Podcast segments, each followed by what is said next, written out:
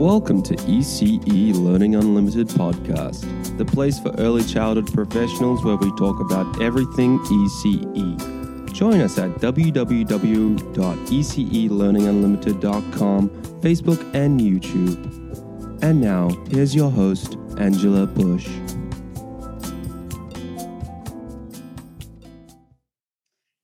To you out there in the land of early childhood education. This is Angela Bush from ECE Learning Unlimited. Thank you so much for joining me for another podcast episode where I aim to bring you some useful tips and tricks and hopefully ideas and thoughts around how to be the best that we can for our young children in early childhood services.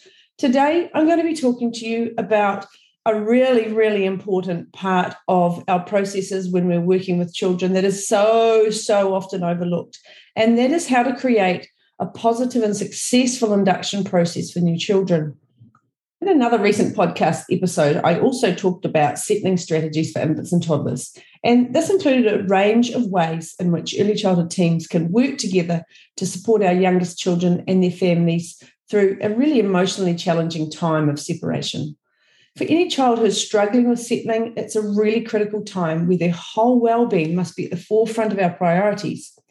But while it is useful to have a kit of strategies that can be effective in settling children, if we have created a successful induction process in the first place, then we should only need settling strategies for a very short of short amount of time, if we need those at all. At the heart of every early childhood curriculum around the world lies a fundamental value for relationships.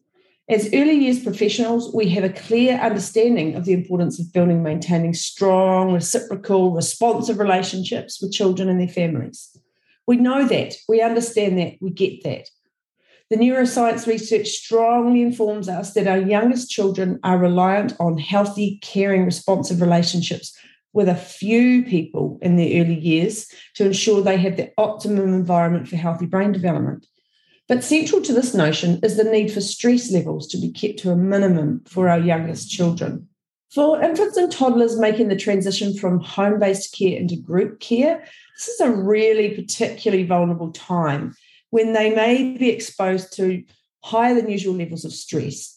It's also an enormous change in a child's life that must not be underestimated. I love Nathan Wallis, who's a neuroscience educator, who reminds us that he says this quote The relationships a child has in the early years are so important in terms of wiring their brains up. And essentially, when it comes to helping them to grow resilience, children need to experience relationships where there is love, trust, and empathy especially when encountering challenges and when emotions are running high. No true words could be spoken. Have no doubt, for infants and toddlers, creating a positive, successful, successful, well, that was a mouthful, wasn't it? Successful transition from home into group care is critical.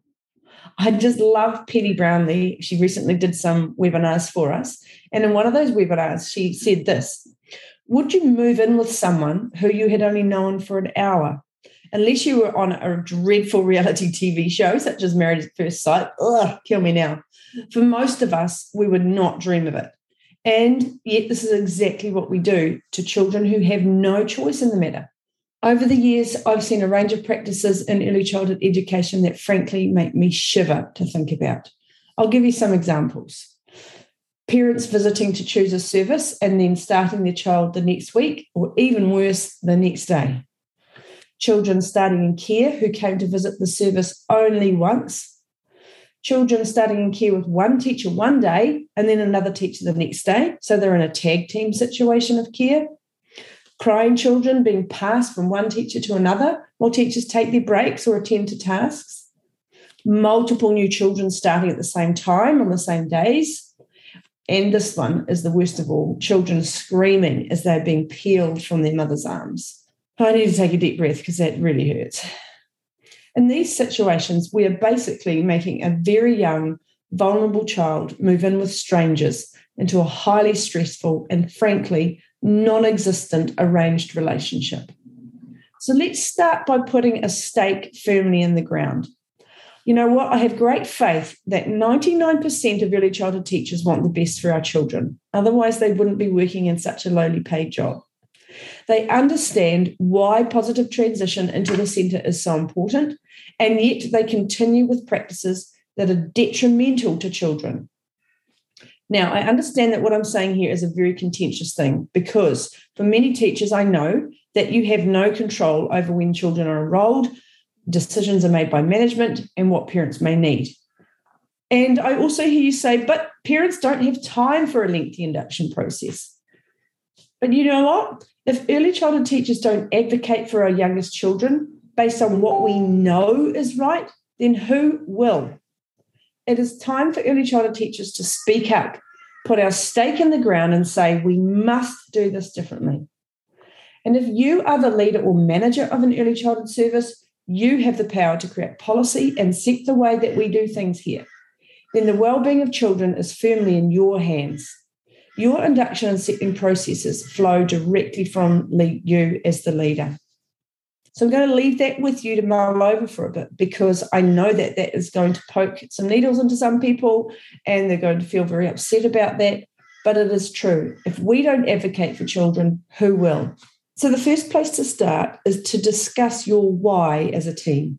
what I mean by that is make time as a team to discuss what is important for new children and families. It's really important that every member of your team understands the why, why it's so important that we get this induction process right.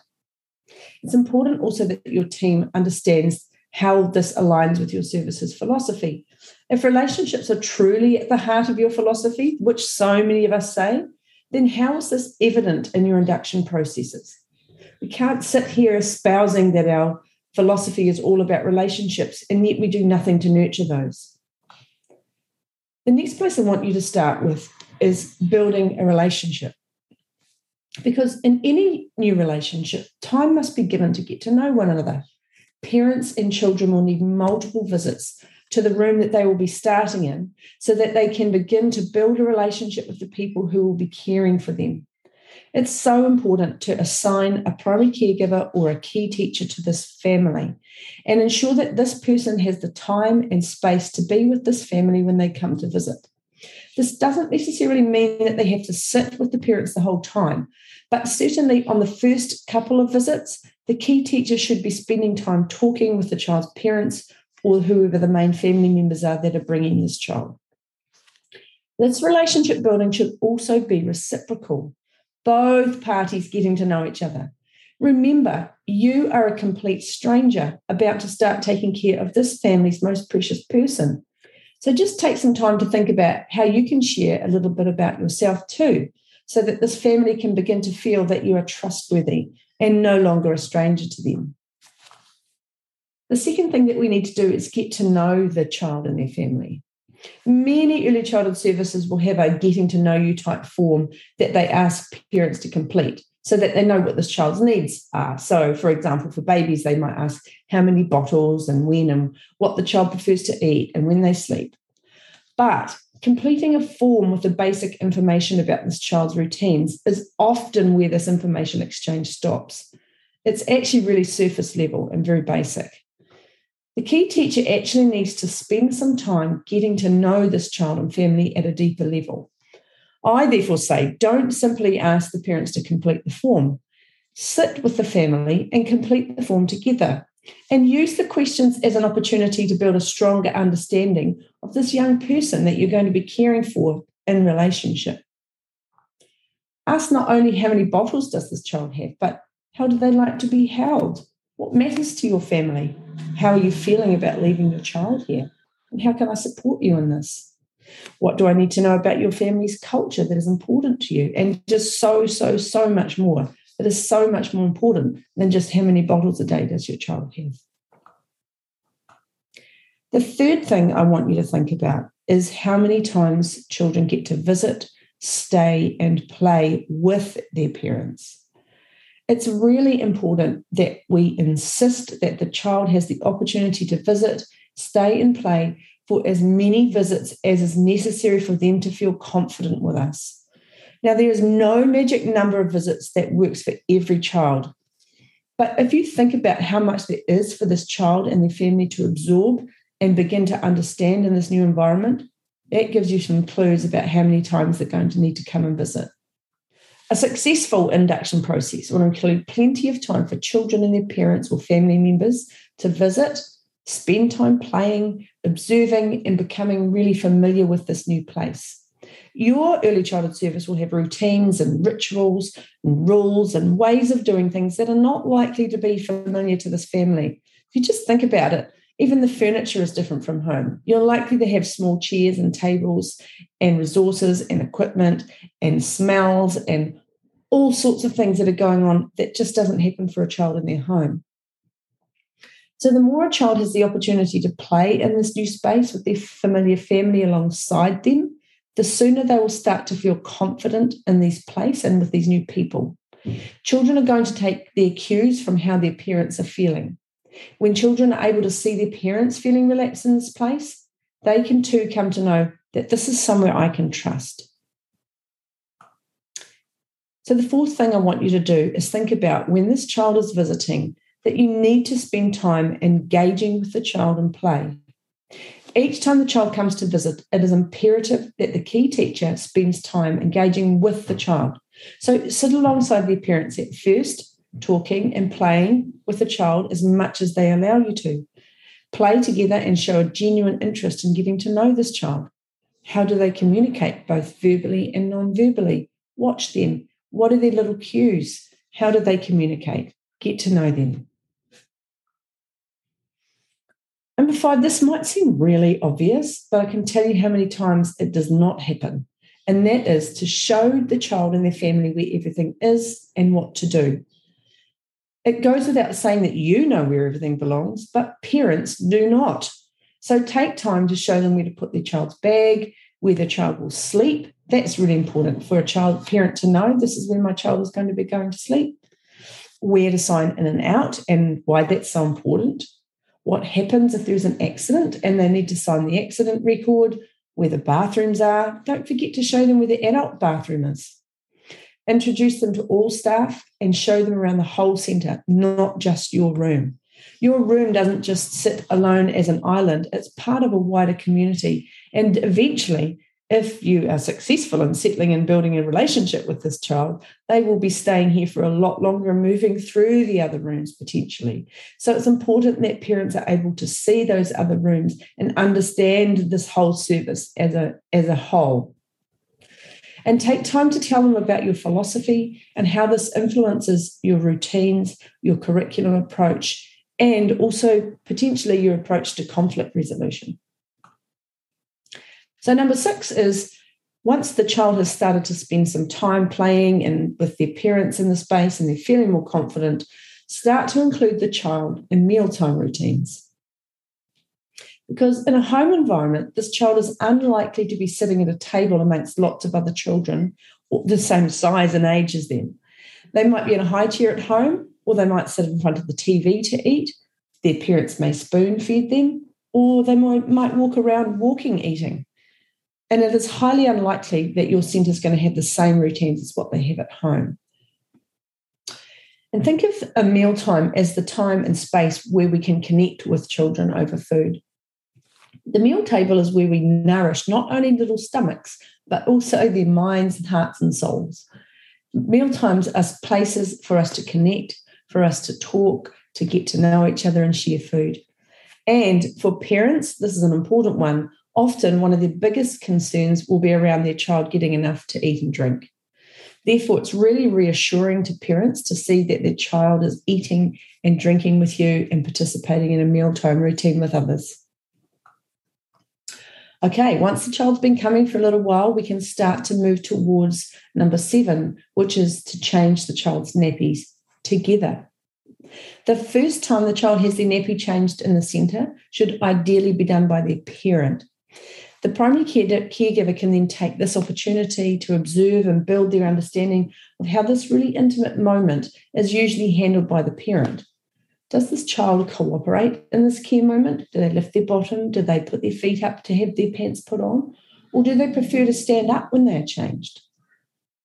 Once the relationship between you, the primary caregiver, and the child has begun to feel some connection, the next nappy change can be done by you, the primary caregiver, with the parent alongside you, so that the child can see that this is a trusting relationship. They can see that mum or dad trusts you and that they can trust you too.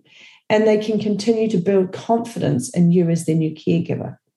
It's also an opportunity to build understanding of this child's usual bowel habits, which is actually a really important thing to know. The last thing that should happen is sleeping at the centre. Falling asleep in this new place will often be one of the most difficult moments for children when they start in group care. There's such a lot of potential variables that can make this overwhelming for a young child. This things when you think about it, things like constant noise, the sleep room door being open and closed every 10 minutes for those safety checks, the unfamiliarity of the room and the bed and the linen, and it smells different. So it's really important that the primary caregiver develops an understanding of how this child likes to go to sleep. Do they sleep on their back or their side? Do they like to be wrapped? Do they like to be rocked or left alone? Do they have a comfort item they need for sleep? Do they feel hot or cold when they sleep? Do they need a big blanket on or do they sleep in a sleep sack? There's so, so, so many variables that we need to understand.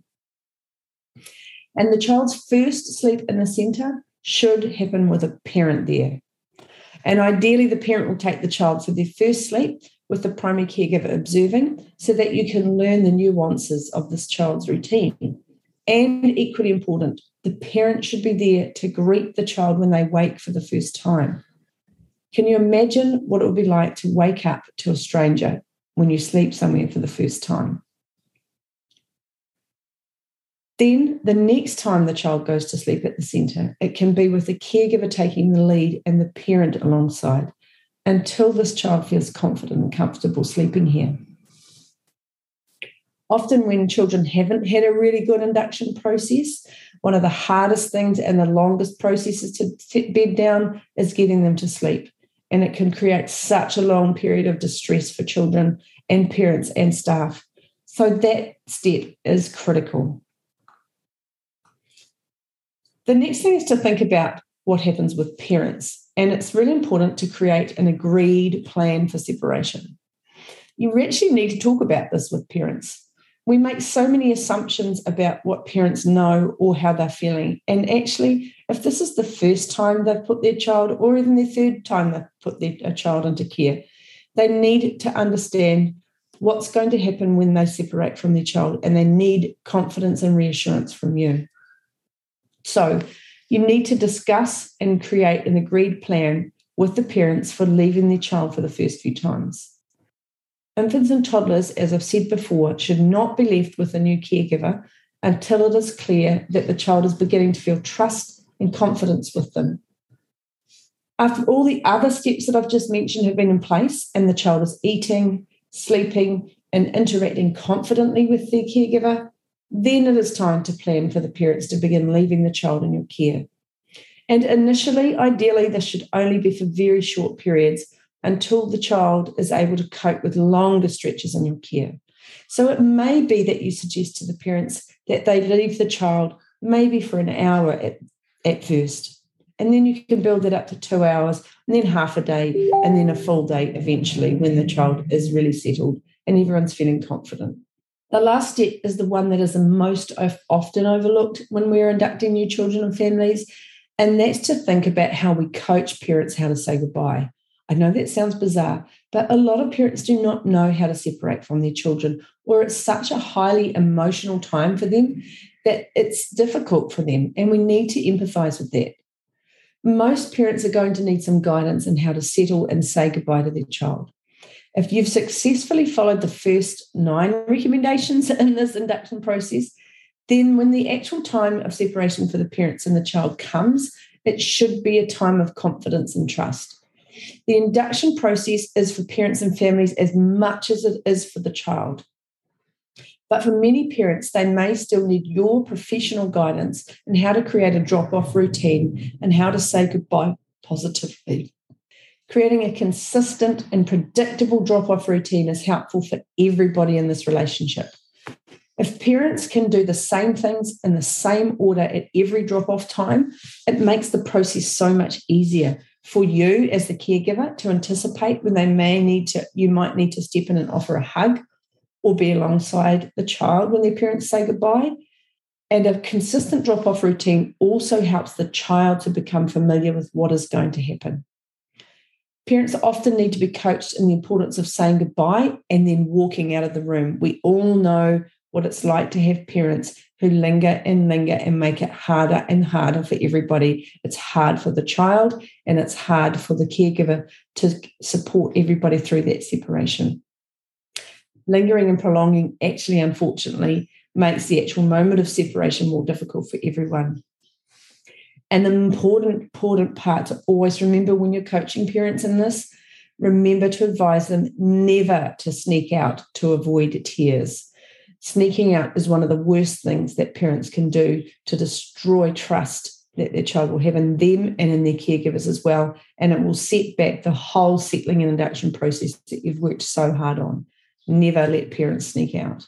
So, the length of time it takes to positively and successfully transition a new child into your care, of course, is going to vary from child to child and family to family.